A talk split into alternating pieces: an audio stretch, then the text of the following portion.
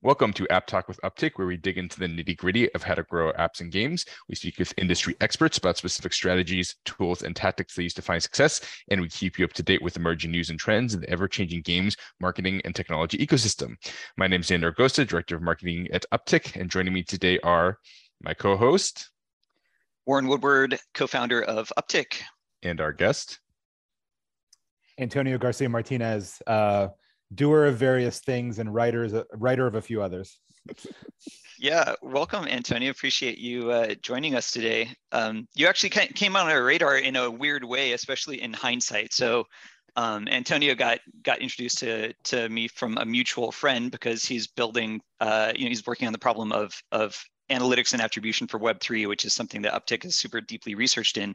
I'm like, yeah, I got to talk to this guy. And only after the last time that we talked, I saw your name pop up somewhere and I was like, wait, who's this guy? And I was like, oh, this Antonio is a person of some notoriety and has a, quite a colorful past. Um, so I think maybe this will be a fun interview for you because like probably one of the uh, minority of conversations where we're just like, no, we just really want to talk to you about Web3 attribution you know um, and uh, all that uh, all that stuff in your past is quite interesting and i'm sure we'll touch on it in certain points but um, mostly we're excited about what you're doing now and uh, what you're building with uh, with spindle Although I will say I did read Chaos Monkeys in the time from Sunday to today, just because I was like, oh, oh. this is serious. cool. Well, thank Good you. I appreciate that. Thank you. Yeah, yeah. amazing. Cool. Um, one thing to plug at the top, we have our Web3 Games Growth webinar on October 12th at 8.30 a.m. PST. On that panel, we have Jeff Zirlin, co-founder of Axie Infinity, Yusuf Golambas, CTO of Animoca Brands, and Megan McWilliams, COO of Arrivant. There'll be a registration link in the article uh, in the blog post and podcast description that go along with this. So please, please register. Cool. Our first section is industry insights, where we do a deep dive on industry news. Warren, do you want to get us started? Yeah, up first, we have some news that turns out is not actually news, uh, but that's kind of why we want to cover it. So um, this is a story that we've been seeing going on in a few outlets, uh, all kind of resurfacing the same information. But the, the headline is Apple allows NFT sales on its App Store, but there's a catch. Uh, we're going to link an article from blockworks.co. Uh, so for a quick pull quote, tech giant Apple now allows NFTs to be bought and sold through applications listed on its App Store. This enables developers of current apps to sell NFTs in-app and new apps to install NFTs within them. The catch, however, is Apple applies its existing Web2 monetization structure, taking 30% cut from Apple developers who make over 1 million and a 15% cut of those making less. Android's App Store, uh, Google Play applies the same policy. And so here's what's interesting about this. So we saw this story pop up everywhere over the last week, and the source referenced for all of them was just a tweet from Gabe Leydon of uh, you know uh, Limit Break, formerly Machine Zone, and that was kind of the only source referenced in all this. So uh, you know, and and Gabe had made some announcement uh, or made tweeted about like you know Apple now supports NFTs. So we actually did some research. We reached out to uh, some contacts we have at the App Store nothing has changed. This is not some new policy. There's not official announcements. Um, this is just uh, the thing that flagged this was Vessel, the new product from AppLovin that's selling NFTs that we covered uh, last week. But uh, basically, people just assumed that because this is out there, that there's some new policy. That's what Gabe assumed, I think. Um, so yeah, there's not actually any news here. This is just a story of someone figuring out how to launch a NFT uh, selling app within Apple's current uh, kind of difficult to navigate framework. So uh, yeah, what do you what do you guys what do you guys think about this this situation? And um, I don't know. So sort of the short term path that we're learning about how Web three and NFT apps can uh, exist in the Apple ecosystem. Dude, Warren, I mean, there was a tweet, so there's news, right? I mean, tweets, tweets used to reflect news. Tweets now are the news. So the fact that Gabe Leydon tweeted a thing, that that is the story. There we go. There we it go. Is, it, it is it. truth. Um, I mean, whether or not something actually changed, it is it is kind of weird, right? Um, like this business of of Apple's take rate of 30%, you see it everywhere. Like, for example, the great mystery of why you can't buy Kindle, you know, editions of books on the Amazon app, it's precisely because they would have to take 30% of the business. And so right. you actually have to do it through web, which is like the clunkiest, like one of the things that drives me crazy, not that I'm just this is not group therapy, but it's like when when there's an obvious battle between FANG companies and they therefore screw up the product somehow, right? Like for example, another thing you've noticed, I'm sure, the Amazon your your order got delivered email is the most generic thing ever, and they never show the product. Why is that? Right. Because they're they're worried that Google's actually going to scrape the data and then create user profiles run it. So you create this horrible user experience where like you get the email and you're like, I don't know what arrived at home. Who knows? Is it like the super valuable thing that I have to go get right now, or is it the dog food? And you don't know, right? And it's just like one of these places that makes where, so much sense. Yeah, I never, it doesn't make any of the sense at all, one. but it makes sense in, in that war between Right, the, right, right. the titans. So so we poor consumers are like the little ants scrambling between the legs of the elephants and sometimes you get crushed and this is one of those examples where it's like i mean what more web 2 model is there? What what drives chris dixon more into a froth than the fact that the 30% take rate on the apple app store? Right. Um, and so it just seems to me that at least spiritually it's very antithetical to sort of the web 3 ethos Yeah, it's, it's interesting, and and we we see sort of like the brute force tactic. We touched on this last week, but basically what AppLovin did with Vessel is they just sell you seventy cents of their token for one dollar, and that's that's what you get, and they just pass that cost on directly onto the user. It's it's both brilliant in its simplicity and uh, kind of kind of brutal. Yeah, I think the interesting thing is going to be like so if you were to tr- but it's going to be it's still going to screw the consumer because if you're going to buy secondary market. Like NFT you you basically can't because you, Apple has to cannibalize that in some way and so uh, yeah it's it's it's not gonna it's not gonna look it's not gonna be a good look basically what's happening is these, these companies aren't making trade making tradable assets because Apple if you were to do a transaction it has to be an IAP and then Apple has to take a take a take which is greatly larger than the take that the companies who actually produce the NFTs are going to create so Mhm. I don't know. It's not. Yeah, it's obviously not I mean, experience. At, at the same time, I mean, some to some degree, the products both of our companies are building have a dependency on eventually Apple and Google playing nice with the Web3 ecosystem, and at least this gives us a hint of like a possible path forward. Um, and I think we just build from here. You know, like the Apple's policy is not going to change overnight, but at least now developers have a framework they can reference and say, ah, that's okay. I can at least do things that way. Is that appealing? Is that going to be a viable business strategy? We'll we'll see. i mean the bomb throwing radical approach here is that actually crypto needs to build a phone that's the that's the They're other doing approach. it. Polygon's building one. I am very skeptical. that's They're, gonna. they're announcing it. They- and the Yeah. Phone as well. Yeah. Oh, is that what it is? A Solana phone. Yeah. Well, Um, there's both. There's oh, there's, there's a sorry, few, I, yeah. I, I might have missed one. But yeah, I mean, didn't like Facebook try this? Amazon tried this. I'm very skeptical that this is going to work. like people like their iPhones. I'm sorry. Yeah, I was I was at Facebook when that happened. It was basically just a skin on like a Samsung phone or something. It wasn't really a phone. Um, Yeah. th- that said, I mean, this has been reported, so it's not leaking. But you know, Facebook has thought more seriously about building a phone in the past, and in fact had a project for a while. And and and Zuck's intuition there was actually ultimately correct, as we're seeing with ATT. At the end of the day, for as titanic and imperial as Facebook is. It's just one more app in an app store from the point of view of Apple. right. And ultimately, and ultimately, when it comes to ATT, which is, I mean, something near and dear to my heart, which is attribution. And attribution, you critically need a primary key that joins all the experiences for users across all the platforms. Right. And if you and if you take that away, it's like taking running router away from a city. Like it all just breaks down. Like you can no longer have the ecosystem you had before, which is what's happening. And so, in some sense, Zuck's fears or those who would want to build a crypto phone's fears are not unsubstantiated by by history. I think you're totally right. I think the issue is that the pain is not felt by the consumer, right? It's it's felt by the developers, and for that reason, it, the consumers aren't going to switch unless there's some like really really uh, compelling value prop. Okay, um, let's keep moving. The next article is Robinhood is a TechCrunch article entitled Robinhood debuts non-custodial crypto wallet on Polygon to 10k beta users. Here's a quote: Robinhood is finally rolling out a beta version of its non-custodial crypto wallet to 10,000 customers on its waitlist after its announcement of the product in May. The company revealed it will launch with Polygon, a popular layer 2 blockchain that plugs into Ethereum and makes the network faster and cheaper. Notably, Robinhood says it won't charge Robinhood wallet users network or gas fees for transactions, differentiating its non custodial offering from other popular non custodial wallets such as MetaMask or Coinbase. So, this is really, really interesting. Uh, I think it's super smart. Users like me already have a pretty strong relationship with Robinhood. I use them for buying crypto and obviously stocks as well. Although, I mean, there's some issues with them. But I, you know, basically, if I'm going to buy some Ethereum, I buy it through Robinhood and transfer it to another wallet. They want to shore up that relationship and own more of the experience.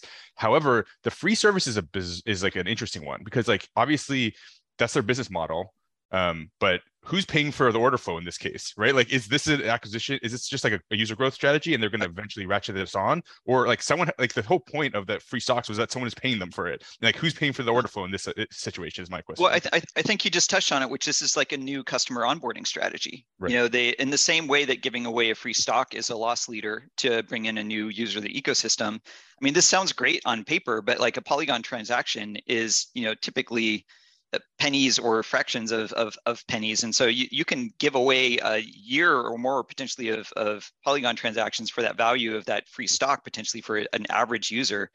I don't know, Antonio, this is all pretty close to the space you work in. What do you, what do you think Yeah, about yeah. this move? Yeah, I mean, full disclosure, uh, Polygon's an investor in, the, in my company, so um, I think it's it's funny. Somebody posted the link that you shared um, in my company Slack, and I I like joke replied, "Oh, what are they going to do? Make it free and then like charge the L one or something, or get like an order flow?" And actually, that's that's kind of what's going on. It's brilliant. Um, yeah, yeah, yeah. Um, I think it's great. I mean, look, you, you uh, what what I find interesting about Web three is that what you would consider to be kind of an infrastructure tier, which is the L two, cares about its users, right? Like they care about their DAUs in a way that I'm sure you know AWS. It cares about usage, but it doesn't actually care about like the end users actually using the underlying infrastructure. But that's not true. Web Web three actually punches through the abstraction layer, and I'm sure a company like Polygon cares about its DAUs or its DTUs, however you would define it in Web three. So you know, I, I think it's a brilliant strategy. I think it's it's probably a great move. Yeah. the the other reason I really like this, so like you know, almost all of my blockchain transactions are all around gaming, and um, a lot of the games are on Polygon, obviously, and they use a lot of transactions. So even though um, even though the transactions are very cheap, it is still something you have to like allocate for and make sure that you have enough, you know, Matic in your wallet. Uh, you know, uh, like I played a game for 45 minutes last night and maybe made 15 transactions. Like that adds up pretty quick. So I I I think for anyone who is deep in Web3 gaming on Polygon, it's a huge value proposition. You just never Yeah. even have to worry about that budget for your your transactions. my EtherOrc is sitting on connected to the ecosystem for exactly this reason because I was like, this is just a pain in the ass. I'm not going to do it. So it's still sitting there. And if I had the wallet, it would be it would be fixed. Nice. Uh, well, why don't we go on to the next article? Um, this one is from Bloomberg. Uh, this one just popped on our radar this morning, uh, but I think it'll be a fun one to talk about. And the headline is Podcasters are buying millions of listeners through mobile game ads. Uh, and this was something that, that honestly wasn't on my radar and I feel like should have been. So um, there's a research firm called DeepSee that focuses on ad fraud, and they did this new report.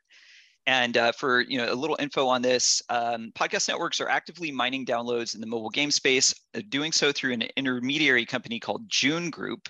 Each time a player taps on one of these fleeting in-game ads and wins some virtual loot for doing so, a podcast episode begins down, downloading on their device. The podcast company can in turn claim the game, gamer as a new listener to its program and add another coveted download to its overall tally. So like the, basically, you know, the, the, the flow here is uh, and the example they give is with uh, Subway Surfers, uh, which is you know massive casual mobile game, kind of notorious for providing. If you're deep in the UA weeds like us, it's one of the earlier things you do when launching any game is you block traffic from Subway surfers because it's just not that it's a bad product, but it usually has a lower quality, like average monetizing user.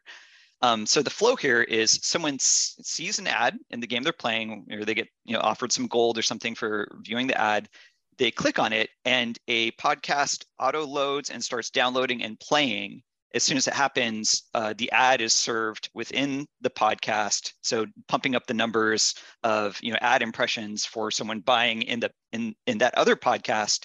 And it's just this kind of complex like greater fool theory of you know someone's someone is buying this low quality game inventory and then using it to pump up their podcast numbers. And then what this research paper found was they're basically using those inflated numbers to sell to brand advertisers and say, we have this many users. Uh, so that's that's kind of the whole thing uncovered by this. Um, guys, have New- you been following the story like with thoughts on on this tactic? New growth strategy for App Talk with Uptick. Let's do it. um, yeah, it's wild. As a, as a side note, I think the podcast audio ad space is fascinating. I'm actually an, an advisor to a small uh, podcast audio ads company, and just talking to the CEO about how that world works. Like you actually have just-in-time audio ad serving. You have programmatic ads targeting. You have like you're starting to get all the, the sophistication of like Web two ads in an audio format. Like you actually have voice synthesizers that actually read out the voice in a certain voice that performs mm. better or worse because paying for a host read ad that's like the premium inventory versus the remnant. You have back population of the podcast. You have all this shit going on that's just incredible. And so I'm not surprised that if you create this level of technical sophistication, then then the fraudsters and criminals will also reach that level of technical right. sophistication. So I'm totally I'm not surprised at all that this is what's because you know podcast CPMs can be shockingly high. They can be as like 30, 40, 50 dollars CPMs for some of the top podcasts, which is a lot.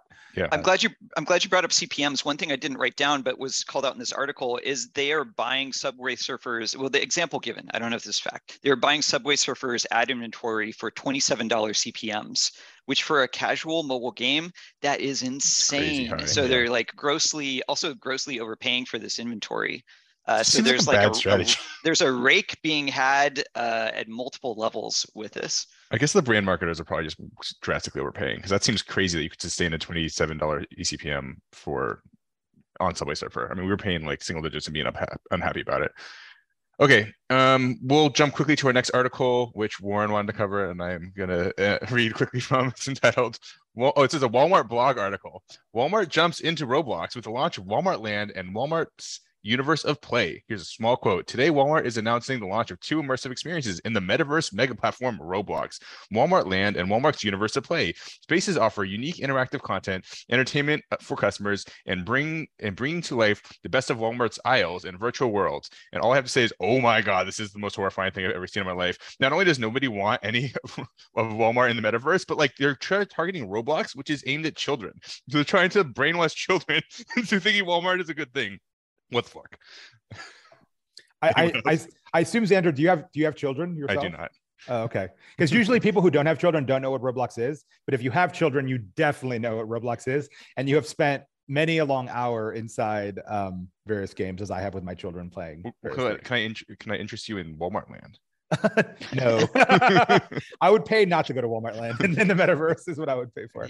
Um, yeah, I feel like when I want to step into the metaverse, I want an escape from yes. the dark realities of everyday life and and yeah. nowhere is that weight heavier than walking into a walmart like that is the the last feeling that i want to take with me into the metaverse but perhaps more importantly is this a bullish or a bearish signal for the metaverse the fact that walmart's in it i mean ultimately bullish right i mean it's like it's at least being investigated and invested in in some way right. um yeah, the question I think you'd have to define how do you define metaverse in this context? I mean, I'm like of the camp that Facebook and Instagram is the metaverse, so it already exists, but like right. so it, and so is Discord, and so is all these video games people, and right. so is Second Life. You know, like it's been around for forever.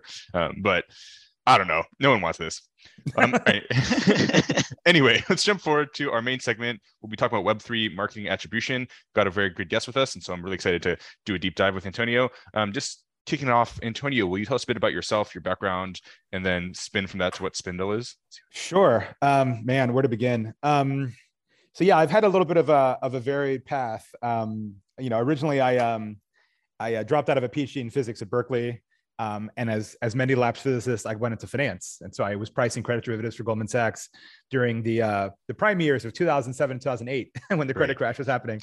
So off I went from bohemian kid with like um, you know, with like a ponytail to having some trader standing over me yelling with a baseball bat in his hand saying, Where's the risk report? Um, that was exciting to watch. Then I came back to tech. And so I joined an ad tech company in 2008 or nine or so. Um, and that's that was my first dip into the ad tech world. And I've been there basically for 10, 10, 10, 10 12 years. And for those who don't have video, my cat just jumped on the table. Um, and so, you know, since then I've been basically at every at every size and scale of the ad tech edifice, buy side, sell side, tiny YC company, pre-IPO Facebook, been, you know, basically turning data and human eyeballs into money in various forms, to put it quite bluntly. Um, and more recently, um, I wrote a book about it called Chaos Monkeys, which is kind of a memoir of my time going through the startup cycle on Facebook. I've written for Wired, the Washington Post. I was like a journalist for three, four years. It, uh, you know, I have a blue check, all that stuff. It drives me crazy. Basically, I'm not really a narcissist. I just play on the internet. I'm not. I'm not particularly good at it. I'll, I'll leave it to the other big names on Substack to be better narcissists than I am. And so I've I've come back to building, and what I'm building is in Web three. And I basically asked myself two questions. One, what in Web 2 could legitimately be rebuilt on blockchain lines? Like what should actually be on the blockchain? There aren't many things to be honest, but there are quite a few. And then what is like totally missing from Web 3, right? And the answer to to both yeah. was basically both attribution at its most fundamental level and then eventually like some form of measurable user acquisition that kind of works. You can call it ads. I, I, I just like using the word ads because people in Web3 kind of recoil. Um, my answer to that is like, hate to break it to you, NFT drops are ads, right? you just, you don't call them that and it's kind of weird. An ad isn't just the skeuomorphic little 300 by 250 like block of pixels. It's all sorts of things, right? Those are, all, that's all forms of marketing and Web3 will absolutely have them. They are, you know, already does. And so, you know, I, I asked myself, okay, how's this ecosystem going to unfold? Because I've seen two ecosystems unfold, the desktop ecosystem that I was a part of at Facebook, and then the, the mobile app install ecosystem, which was evolved kind of separately after the fact. And they both converged to kind of the same thing, kind of siloed gardens within companies like Facebook and Twitter, and then a slightly more open ecosystem in the case of Google, in which it's a little bit more modular or composable, as you would say in Web3, and that you can use this ad server with that buying platform, which is talking to that publisher tool, right? It's, not quite as uh, modular and Lego like as, as I'm describing, of course, because Google's always kind of uh, kind of present. Um, but I thought, yeah, wh- how is this ecosystem going to evolve? What do we need to build? And then I just started talking to companies, right? So I talked, uh, I mean, Warren, you and I have had a conversation. Um, I talked to, um, you know, companies, Mythical Games, Axie, et cetera. And it's like, what are your CACs? What are your retention curves? What's the, yep. and like the answer is like, occasionally, not the companies that I just mentioned, but other companies are like, what do you, what do you mean? What are you talking about? What, what do those things mean? And I'm like, oh my God. And then sometimes it's like, no, no, we know what they are. We just have no way of measuring them. We don't know. Yeah. It's, it's not that these aren't brilliant teams. right, right, it's right. Just like there's no, there's no infrastructure. There's no infrastructure. Yeah. They, they can't answer the question. And um, I was just like gobsmacked. I'm like, I don't understand. There's like billions of dollars of liquidity running through some of these ecosystems. They are not poor. They're very smart. How, how are we like banging rocks together in this new age? I'm like, I got to fix this. And so um, the company is called Spindle without the E because I cheaped out. I didn't want to pay fifty thousand dollars for Spindle with the E, so we dropped Uptick the with E. two P's. Let's go. That's how we got the Uptick name too. I was about to say we sound like a sort of West German metal band from the '90s or something. Is what we sound like now. Actually, I almost want to put the umlaut on there for like the Motorhead effect.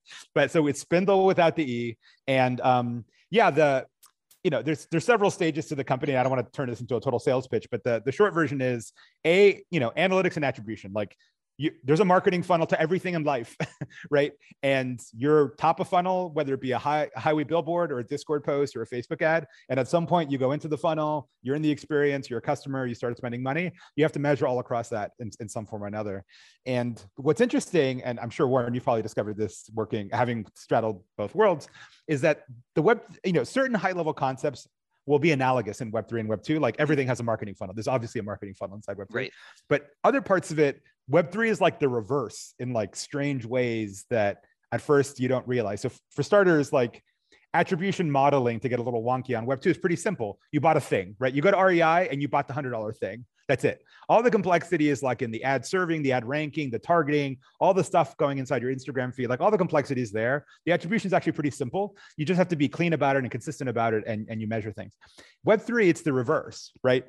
Uh, I mean, to first, you know, it seems like it would be easy because it's all on chain, but it's actually super complicated, right? If you ask the question like, how much money does could an exchange make off a user? Like, what is the LTV for that? It's a very difficult question to answer actually. Right. um, even though the data is there i mean a the data tooling is really poor and so you have to like muddle through a lot of not great infrastructure to get the answer. But even leaving that aside even assuming you have sql queries that run how, you know asking that question is very difficult. And so a lot of the a lot of what we're doing is like okay what is the equivalent of like the conversion pixel in web3 well it's a smart contract with a function that you called where this is the from address on the on the wallet address. That defines a thing. That is the that is the final point of the entire funnel. And so everything you measure in the funnel has to get measured against that. And that's your thing. And it doesn't require any instrumentation on the part of the developer. Of course, it's public as it's on chain, but still get kind of getting to it is still very difficult. And so those are some of the challenges that we're facing now. Yeah, absolutely. And uh, when when we learned about what you're building, it, it super spoke to our team. I mean, a lot of a lot of our work at Uptick and in the the products and tech we work on is like okay cool there's a lot of piping around for measuring different parts of of marketing ecosystems but it doesn't all talk to each other well. Uh, and a lot of times, you know, if you're not in the trenches, you know, like a user acquisition practitioner, it's really hard to kind of get gain insights from that. So a lot of our work is like taking these pieces of disparate piping, joining them and providing like clear, easy to understand like insights and data modeling on top of that and automation. But when we started going into Web3, we realized a lot of the same things that you're talking about. We would talk to some of the smartest uh, teams and, and most successful companies in the space, like, cool, what's your LTV? We have no idea. And when you start looking at it, it makes a lot of sense, like why it's uh, why it's so difficult to measure. You have like you, you spoke to just the complexities of, of Web3 native economies, but a lot of the early successes are going to be actually these hybrid economies yeah. where it's not only all those things you talked about, but there's also like, you know, we're getting ready to launch uh, Axie Origins. That's also eventually going to have like traditional in-app purchase. Maybe some of these games will have ad revenue as well. Right. And then you have marketplace fees that it's like me buying something from Antonia. It's not buying me buying something directly from the developer. And it quickly is this complex stew. And how can we, you know, that this is this is when the pipes don't even exist to pull in that those key pieces of data how can you boil that down to a number that an executive can look at and say i spent a dollar and i got a dollar and 10 cents back which right, is really the question that marketing performance marketing at least is always trying to answer. Yeah and i think you're putting your finger on one important thing warren right? There, we're not you know as it is web 2 and web 3 live somewhat siloed certainly from an attribution perspective, because there's almost no way to track uh, identity across them. But going forward, as more and more, as Web3 gains more and more adoption, Web2 and Web3 are going to blur together in weird ways, right? Like right now, like signing with a wallet is a super heavyweight process. You have a favorite chain. It's very wonky and technical. I suspect if we get any sort of mainstream consumer adoption at all, people will move very seamless. Like people are going to log in with a wallet, like they log in with Google, like SSO and like some service somewhere. It's going to be a relatively seamless experience in which identity is managed. It, you know, it, it it might not even be custodial and that they don't even know that they have private keys. They go and they go and do a thing, and then they they come out of a Web three experience into a Web two experience and go back in. And you have to create some sort of identity layer that spans those two so you can make sense of the complete user. Like this user clicked into this discord post clicked in through this tweet saw this ad they came in and did a thing and somehow we can tie all that together. Because otherwise you just you're you're using the force so to speak. You're flying totally blind when it comes to user acquisition. So i guess when if, if we want to focus this context this at least the initial part of this conversation on analytics you know what in attribution like how does web3 evolve when we have good attribution right? Like is this something that's going to be net good for consumers? I mean like obviously we can look back the last 10 years and say hey you know we built this web2 e- ecosystem. It allowed hyper targeting for a long time. We were allowed to make all these free to play games it did a lot of good stuff or you know some people did well. Uh, we ended up siphoning off a lot of attention. We discussed whether that's a good idea. But like you know, one of the nice things about the Web three is it's being at least billed as sort of a hard reset, at least a soft reset. Yeah. Um, what is the implication of creating attribution and analytics and all the downstream effects that come with bringing that into Web three? I guess let's start there.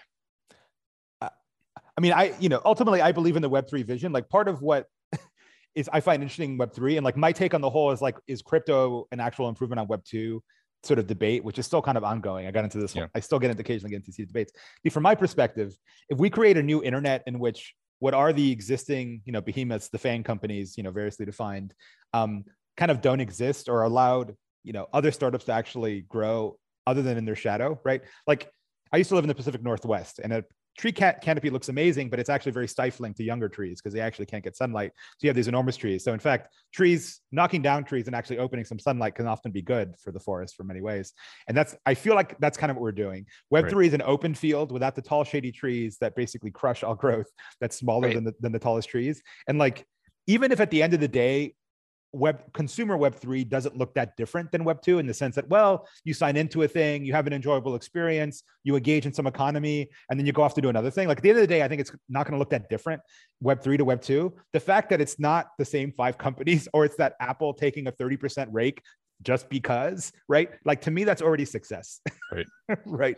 And that's why I'm involved in it because like I'm tired. Like, what are you going to do? Put another service on the same mobile app to like buy another thing? Like, uh, it's we've been doing this for 10 years. Like, Web 2 doesn't have the excitement that that it used to have, right? And that like the smartest people who are at the edges of like the known world technically right to be blunt are in web 3 they just are and that's where we are. So that's why. No, that's yeah, yeah. That that's something that we talk about all the time, which is like that. It's it's part of why you know, besides like being you know drinking the Kool Aid myself, like for for for a bit here, um, it's just so screaming obvious that like look at the massive brain drain from all of the FANG companies, yeah. from all of the legacy gaming companies into Web3, and then look where the funding has gone.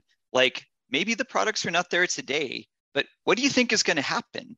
Like when all of the smartest people and all of the money moves to this segment, and and so like when we started going hard into Web three uh, as a you know as a marketing org, we would like to, you know, we we try to do a webinar and we'd reach out to like all of the people that normally sponsor webinars, the big ad networks and uh, like existing attribution providers, and they're just like, yeah, we're not interested. That's not really a market opportunity for us.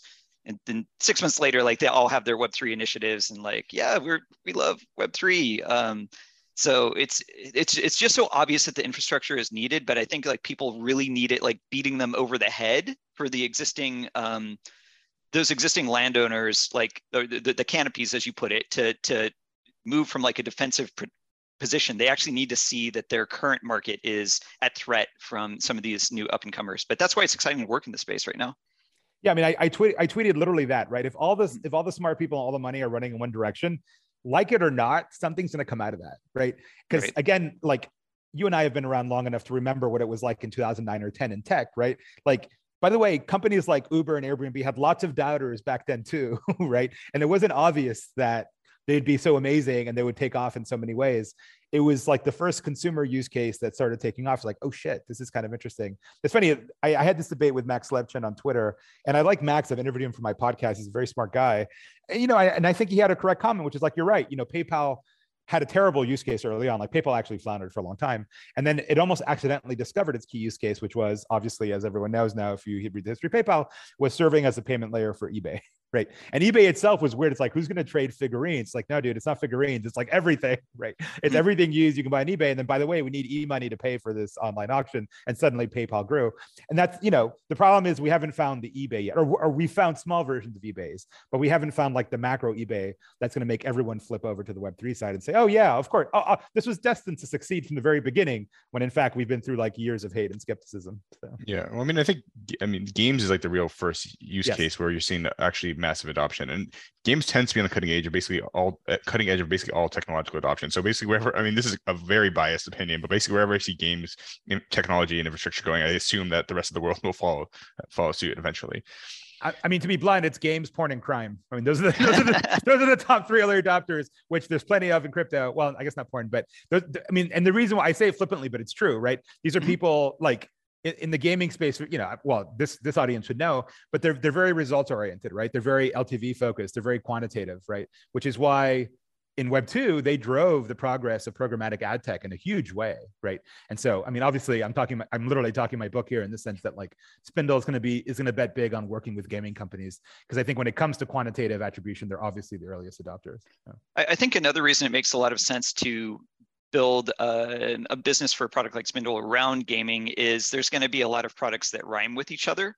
Uh, you right. know, it's, it's part of why our team doubled down on gaming. You know, earlier on we would also focus on growing some non non gaming apps, but it was kind of like starting from zero each time. You know, if you have like a one of one style app, uh, but gaming, it's just this massive sector of there's a lot of iteration you know a lot of iteration and small innovations but it all kind of rhymes with each other. If you launch 50 games like you're going to get tactics from each of those that inform and improve how well you can do the next one. And i think it's the same thing if you if you interview 50 game companies what are their needs set? It's going to be like a massive amount of overlap.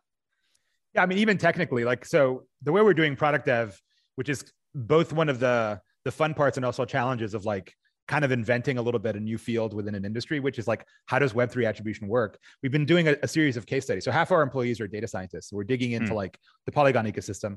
And the cool thing about, again, Web3 is that there's all this data that's public, right? And so you can go um, to to, to Zed Run, which is like a horse racing game, and Polygon, mm-hmm. and and look at all their data, right? It's it's public, right? You can just look at it and say, ah, look, isn't this interesting, right?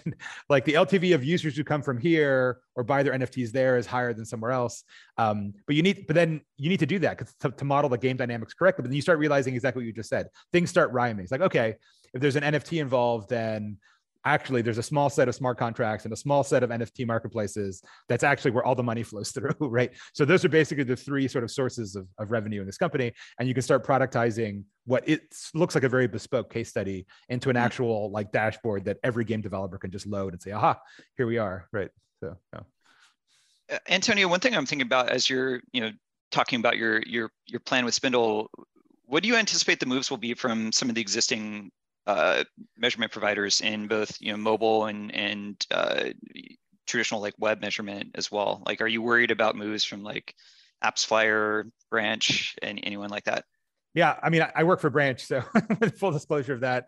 Um, you know, it's interesting. I, I I'm not going to name who it is, but there's a C-level exec at one of these companies who's actually an investor in Spindle, and he said, "Antonio, this is great. I totally get it. We're never going to do it. So, don't, so don't, like we're we're going to make noises about crypto, but I think the Web three paradigm is so different, right? Like it's not like I asked myself like the thought experiment: Could I take Branch or AppsFlyer and like make it work for Axie or any other Web three game? It's like you can mm-hmm. pass custom events, you can pass custom user IDs. Well, why don't you just pass the wallet, right? And then try to like kludge in the wallet ID, but it's going to be you, it would be like double entry bookkeeping. You'd have to fire the attribution event every time you're actually writing on chain. Like, I don't know. You could probably get away with it for a while, but I think it would be very yeah. difficult. And I think where attribution is in Web2 right now, it's in a difficult spot, right? Their margins right. are fairly thin. It's very commoditized. They're yes. all looking either for an exit, which Adjust sold to AppLovin, or they're doing something else. I branch.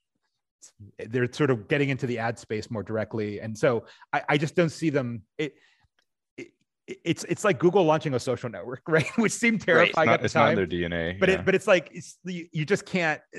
It's just not going to work. It's it's a bridge too far for them. So I, I don't really I don't really worry about that too much, to be honest. Well, well, they're all moving into the space, but not necessarily from a product standpoint. And so, like, here's here's an anecdote to encapsulate what what we're seeing, and I'm going to try to be vague here intentionally because we have to do a lot of business with these companies. Uh, one of the major measurement providers had a big announcement and new section on their website about um, you know attribution for for Web three. They like all this, uh, but also this one. uh, uh, one of one of uh, the games that we work on that was working with this company said they reached out to them and were like, "Oh, we saw you guys uh, announce that you're doing Web three attribution. We want to learn more about what the what the new product is." Uh, turns out there was no new product. It was just basically the thing they were already doing, but they're just putting a wrapping paper on it and saying, yeah, you can use this for Web3. So that's kind of the state of things. It's more uh, marketing pivots and not necessarily that there's any meaningful product development I've seen from the existing players so far. Yeah, I just don't buy. Like, again, I've worked at one of these companies, which I still think very highly of. To be clear, I'm not digging the companies, but now that I'm kind of gone crypto native and actively building in the space, it is so different when it comes down. Yeah. At a high level, it's conceptually similar. At the low level, it is completely different. And I don't see them making the jump at all. Well, yeah, and I think the point you made earlier about just how like there's issues with the Web two ecosystem, which is that we just have behemoths sucking all the money out of it. And so like that's right. that's every every everyone's margin. I mean, I feel like half people in Web three, the reason they're in Web three is just because they want to screw with the big companies I mean, oh yeah, no, totally. I, I, I want to create an ad system in which my esteemed former employers like Facebook and Twitter and whatnot cannot operate, right? And like Facebook has basically a hundred percent take rate on, on your content, right? If you think a little bit bigger, if we really like think visionary, like how's marketing going to work with web3 in a bigger picture like assume you have an attribution layer like spindle right what do you do after that well you can make the ads by be a smart contractor you can have an affiliate program where if you drive a conversion with the spindle link, for example, that drives an mm-hmm. on-chain mm-hmm. action, you get automatically paid in a wallet, right? You can imagine a publisher ad network where you run the ad and their Ethereum wallet just gets paid, assuming you actually drive the downstream conversion. You can drive a lot. You can start imagining a lot of the paradigms that exist in Web two, but right. in a fun, in fundamentally different ways. You, you don't have a Google or a Facebook sitting in the middle of it, literally taking the lion's share of the revenue. It it gets pushed to the edges, and there's a lot more control and there's a lot more autonomy. You can do a lot more things, right, with the blockchain.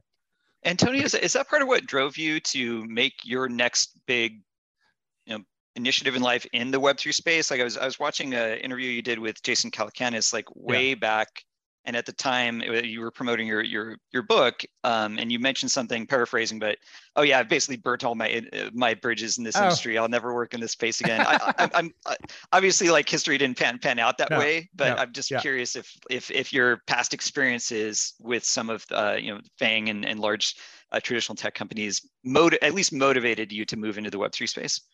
It's not really the past experiences. I mean that was probably an early podcast like I, I wrote Chaos Monkeys actually from Europe because I thought, um, you know, the book at the time, no one had really written an insider kind of tell-all memoir. I, I, don't like the term tell-all because it's as if like I'm a whistleblower and there's like, there's awesome. no fraud there. there. I'm not really blowing mm-hmm. a whistle. It's just like you know, this is really how the sausage is made. And at the Yeah. time, I think that was kind of a radical thing. Dude, nowadays everyone builds out in the open. You've got public CEOs like Elon, like tweeting random stuff. Right. Like the, the level of which I think is an improvement by the the level of disclosure and openness now is a lot higher than even as little as, you know, a few years ago in 2016. So I just thought that like talking about how things work, you know, and frankly, the book isn't that unflattering to Facebook at the end of the day. Um, and so, you know, no, that hasn't been my experience in in that industry. Obviously, I went back to the industry after the book. Right. So, um, no, but but it, but I wouldn't say it's resentment, but I, I do think we've reached a point of like technological stagnation. To be to be blunt, where I think you could build a lot of new cool stuff, and somehow we're stuck in these ruts. And Yeah. Things just don't feel as exciting. Again, maybe it's a midlife crisis, but things just don't feel as exciting as they did 10, 15 years ago when I was like bouncing around South Park and Soma. And you had basically every consumer internet company in their nascent stages Airbnb, Uber, Pinterest, like they were all there. And everyone was kind of making it up as it went along. And no one knew how this would end up. But it was Right. it was clear you were on the cusp of something big, right? Right. Like shit was going on. And like I just don't feel that way in Web 2 anymore. And and I do Totally. 3. So I, I We- completely identify with that. I mean, I've, I've been launching games for a while and definitely was hitting like the burnout phase with just kind of launching very similar mobile free to play games. And like once I started playing some of these Web3 games and started building one with some friends, it was like, I'm just like a, running off adrenaline. It feels like all day, every day, because it's it just feels like a fresh playground, and it's just Right. like, oh, now we can do this. Now we can do this. It's like you got new new Legos, and Right. it just it reinvents the medium in a way that's Right. really cool from a game design perspective. Yep, that's right. Okay, so um, in the with the caveat that we might get uh, in trouble for, for this segment, I, I have I do have a, a thought a question I have I want your thoughts about. So I've been sort of calling re- calling this not like a decentralization. People like oh Web three it's decentralization. It really seems more like a re-centralization. Um, and specifically, it looks like someone like A16Z are putting in basically you know funding A16Z and Animoca Brands. There's like a few of these guys who are basically funding the entire thing what do you do you think there is an issue with that in terms of the fact that I mean I think A16Z specifically is an interesting one because they've been in the valley for a long time. Is there an issue that all these companies are taking so, so much of that money and the, then you know basically the folks from Web two are funding the majority of the Web three operations? Is that is do you see that that what do you what do you think of the downstream impacts of that sort of money cannon? Is there one? Do we is something we have to worry about at all, or do we just not think about Well, it? I mean, I'd say first of all, do you even agree with that state uh, statement, Antonio, that the the bulk of funding is coming from like traditional, um, you know, traditional VCs? I don't th- I don't think it is right because like when I look at my cap table, admittedly a seed round, so it's not the biggest cap table in the world or anything. A lot of the names are ones that probably don't ring bells to Web two people. Um, Mhm. I mean, Dragonfly Capital, who led the round, or even Chapter One, which was kind of more of a Web two consumer thing and is now investing in crypto, right? Like, um, these uh, these aren't. I mean, in, in many ways, when I was raising my round, I'm not going to name names, but a lot of the big mm-hmm. names of Web two to be blunt, aren't big in crypto. And like people look at you askance if you were to raise from them. They all claim to have like a mm-hmm. crypto practice because they kind of, but They like, but but really they don't. They're not really players in the space. And I think you have a new set of players that are actually way more important. And then the, the other thing I would also disagree with, like, a, I I don't agree with the premise that Web three is being funded by Web two, but obviously in some mm-hmm. cases it is. A16Z is real, and then There they're like Sequoia is like one of the largest investors in Polygon. Right, like right, right. Okay. Yeah. I mean, I don't know. I again in, in in the case of A16Z, I think there you have people like Chris Dixon have been very visionary and have been calling this for like years. Right. And so even though they were deeply embedded in Web two space, they're not like Web two. Like I. I don't know if this is a very kind characterization. But there's definitely a notion of like a Web two boomer, right? Someone who grew up within the paradigms of Web two, like they've done well for themselves. You can probably guess who some of these people are, and it's like they don't want to see it. Like, oh, why, why does this need to be improved? And it's like the mental flip they don't realize is that they they've become the thing that they used to like build against when they were in their 20s, right? And they think they're in the same role in life. It's like, no, you're now in a different role in life. You're kind of like the hater and the kind of older, happy, you know, happy with the status quo person who doesn't want to change things anymore. Um, and I think, look, you know, I'm one of these people myself, right? I, I was not a crypto native, right? I'm not 19, and this is the entire experience of tech, but I see it for what it is. I believe in the vision, and you can switch and convert. And I think definitely in the case of A16Z and a few other VCs, you do see that they they're the switch is flipped. They're not Web two boomers, kind of like kicking around in Web three. They're they're embracing the. They're different very into it. Yeah. Yeah, yeah. Yeah. Well, so- I mean, I mean, but I guess the other, so like, uh, forget about the Web two people. I mean, it's clear that there are a handful of folks who are funding the vast majority of web the Web three ecosystem, and in that regard, you know, it sort of is a re-centralization because at the end of the day, the money, the money is what you're accountable to where the money comes from, eh, whether or not you want to. sort of right but but one of the weird things about Web3 is right that a lot of the liquidity comes very early on, which potentially is problematic, by the way, and leads to things like Ponzi's. Mm-hmm. But but you have access to liquidity a lot earlier than you used to, right? And like sure, we, we, raised, and I'm sure you're familiar. A lot of these companies raised with a with a token. Side note to, to the actual raise, which means that at some point that the value might actually not be encapsulated in the equity, it might be in the mm-hmm. token, mm-hmm. right? right? And so, um, like if you think about who's like who's floating Web three, is it just VC money? No, no it's, it's, not. A, it's not. It's a lot of retail, which again, good and bad to that but it's very different, right? Um, while in the Web two world, like only only I think this Q1 of this year, Uber turned a profit for the first time, mm-hmm. right? It's been what 12 years since it got founded. Well, who's been floating this company the entire time? Venture capital, private equity, you know, private investment. Um, that, that's so. I would say, if anything, Web two world is way more dominated by VCs. No, it certainly is. I'm not saying it is. I'm just the, the question is more around: Is there an issue? Is that something that we're just a cycle we're doomed to repeat. And I think the th- the comment you made was basically like, well, we're it, we're a little more hedged in this case, you know, right? At least at least a huge portion of it comes from the consumers, which is good in a lot of ways. Although a lot of consumers are losing their shirts, I'd rather have the VCs lose their shirts. Um, but yeah, I, point taken. I'd like to I'd like to add a little nuance here of just sort of like what I've seen in the trenches with like teams that I've been helping with with fundraising, um, which is you know this some of this echoes what Antonio said, but I think it's it's it's kind of a specific trend, which is earlier on in a life cycle, um, I don't think we're seeing the Web2 titans, you know, playing a role uh, in in the games in the tech. I think it's these crypto native funds that are much more in the weeds, born from the space. And then I think as products mature, something like Polygon, that's like a clear leader. So I think we're that's that's the trend I've generally seen is like earlier stage, it's Web3 native investors.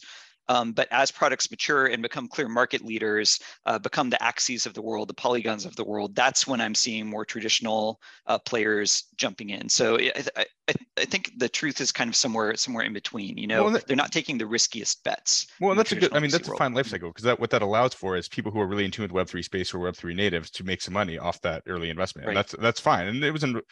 It's more like I'm not saying that like Web three is owned by Sequoia. I'm just I'm saying like is it, is this something that we should talk about? Because I it's it's a potential threat. It's it's uh, something that could could happen, right? Well, because people and people just don't really talk about the fact that there is so much VC money. I mean, they do, but like just there's it's it's we're bleary eyed about the fact that there's a lot of the same folks who have transitioned. I mean, and we talked about mm-hmm. at the beginning. I mean, it's a it's a boon and it's a curse. I mean, we got the brain drain from the Web three ecosystem into the Web Web two ecosystem into the Web three ecosystem, which is a positive thing.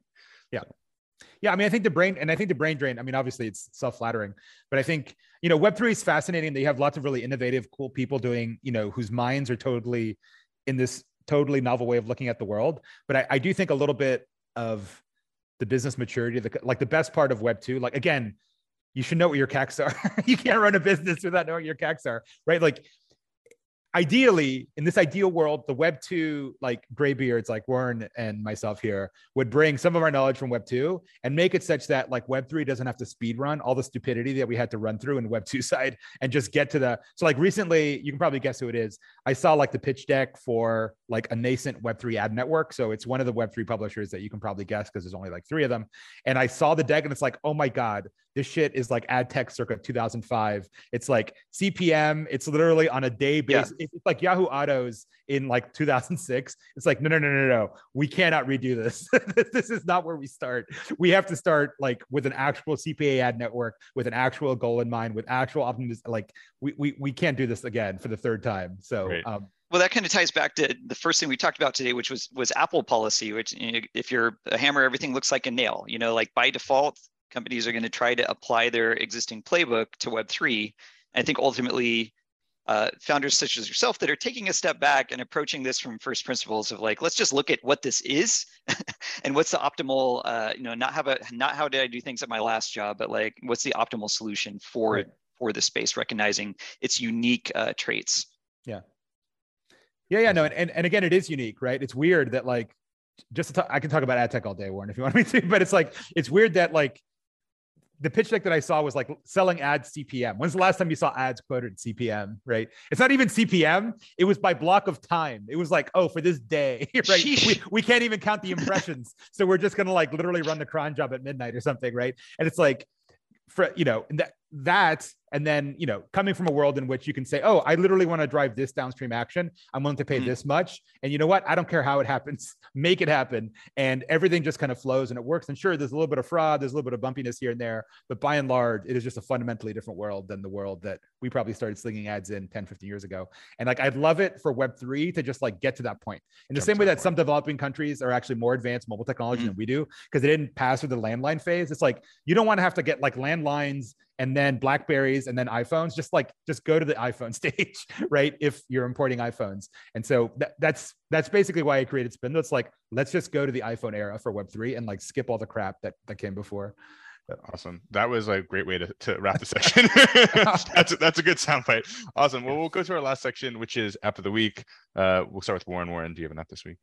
Yeah, I'll go super quick. Uh, my app of the week is a Web3 game I've been looking to play for a while uh, and just got access to. Uh, it's called Big Time. Um, listeners may have heard of it. It's one of, I'd say, the more hyped, uh, higher production value uh, games. Um, the founder of this company was one of the co-founders of Decentraland.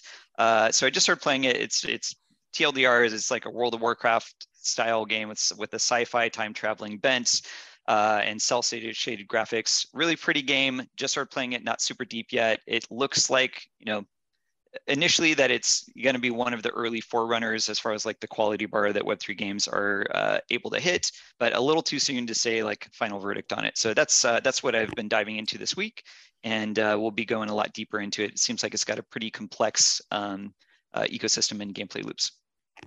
Cool, Antonio, do you have an app this week? I definitely have an app that I really like. Um, and again, full disclosure, I'm, I'm like a tiny investor in it. So I'm, I'm like, again, talking your bags. right.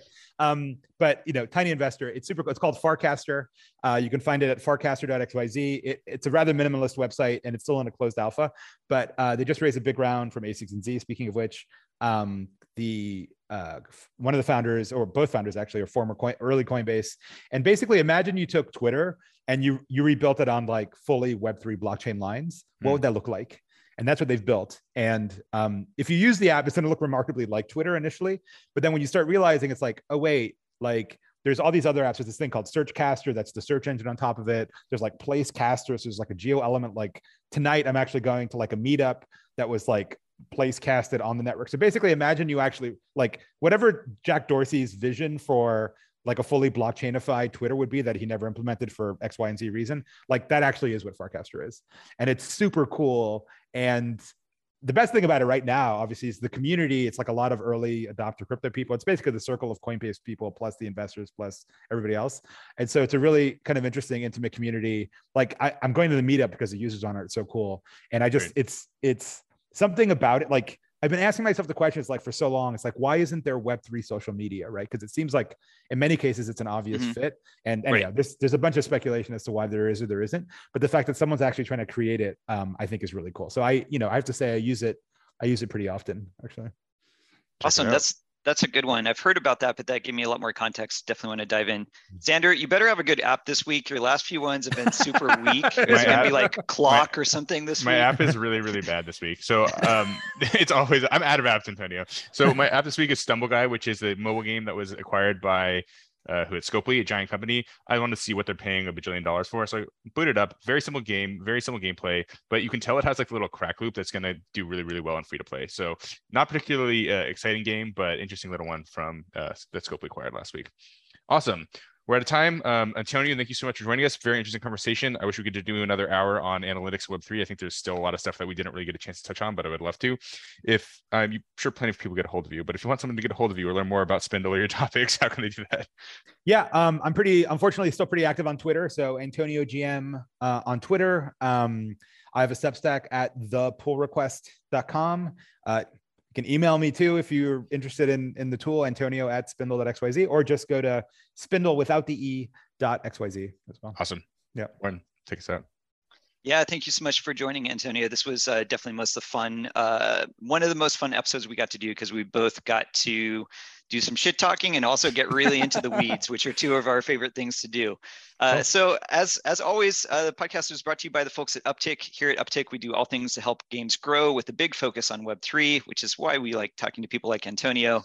Uh, so we both do all of the services work of creating the ads, uh, building out the growth marketing strategy, executing on that, uh, but we also have our platform, which is like a centralized hub for analytics and predictive modeling around all of your growth marketing and managing your creative workflows. So if any of that stuff sounds interesting, if you need a bolt-on growth marketing org of people and tools, reach out to us at Upptic. That's upptic.com.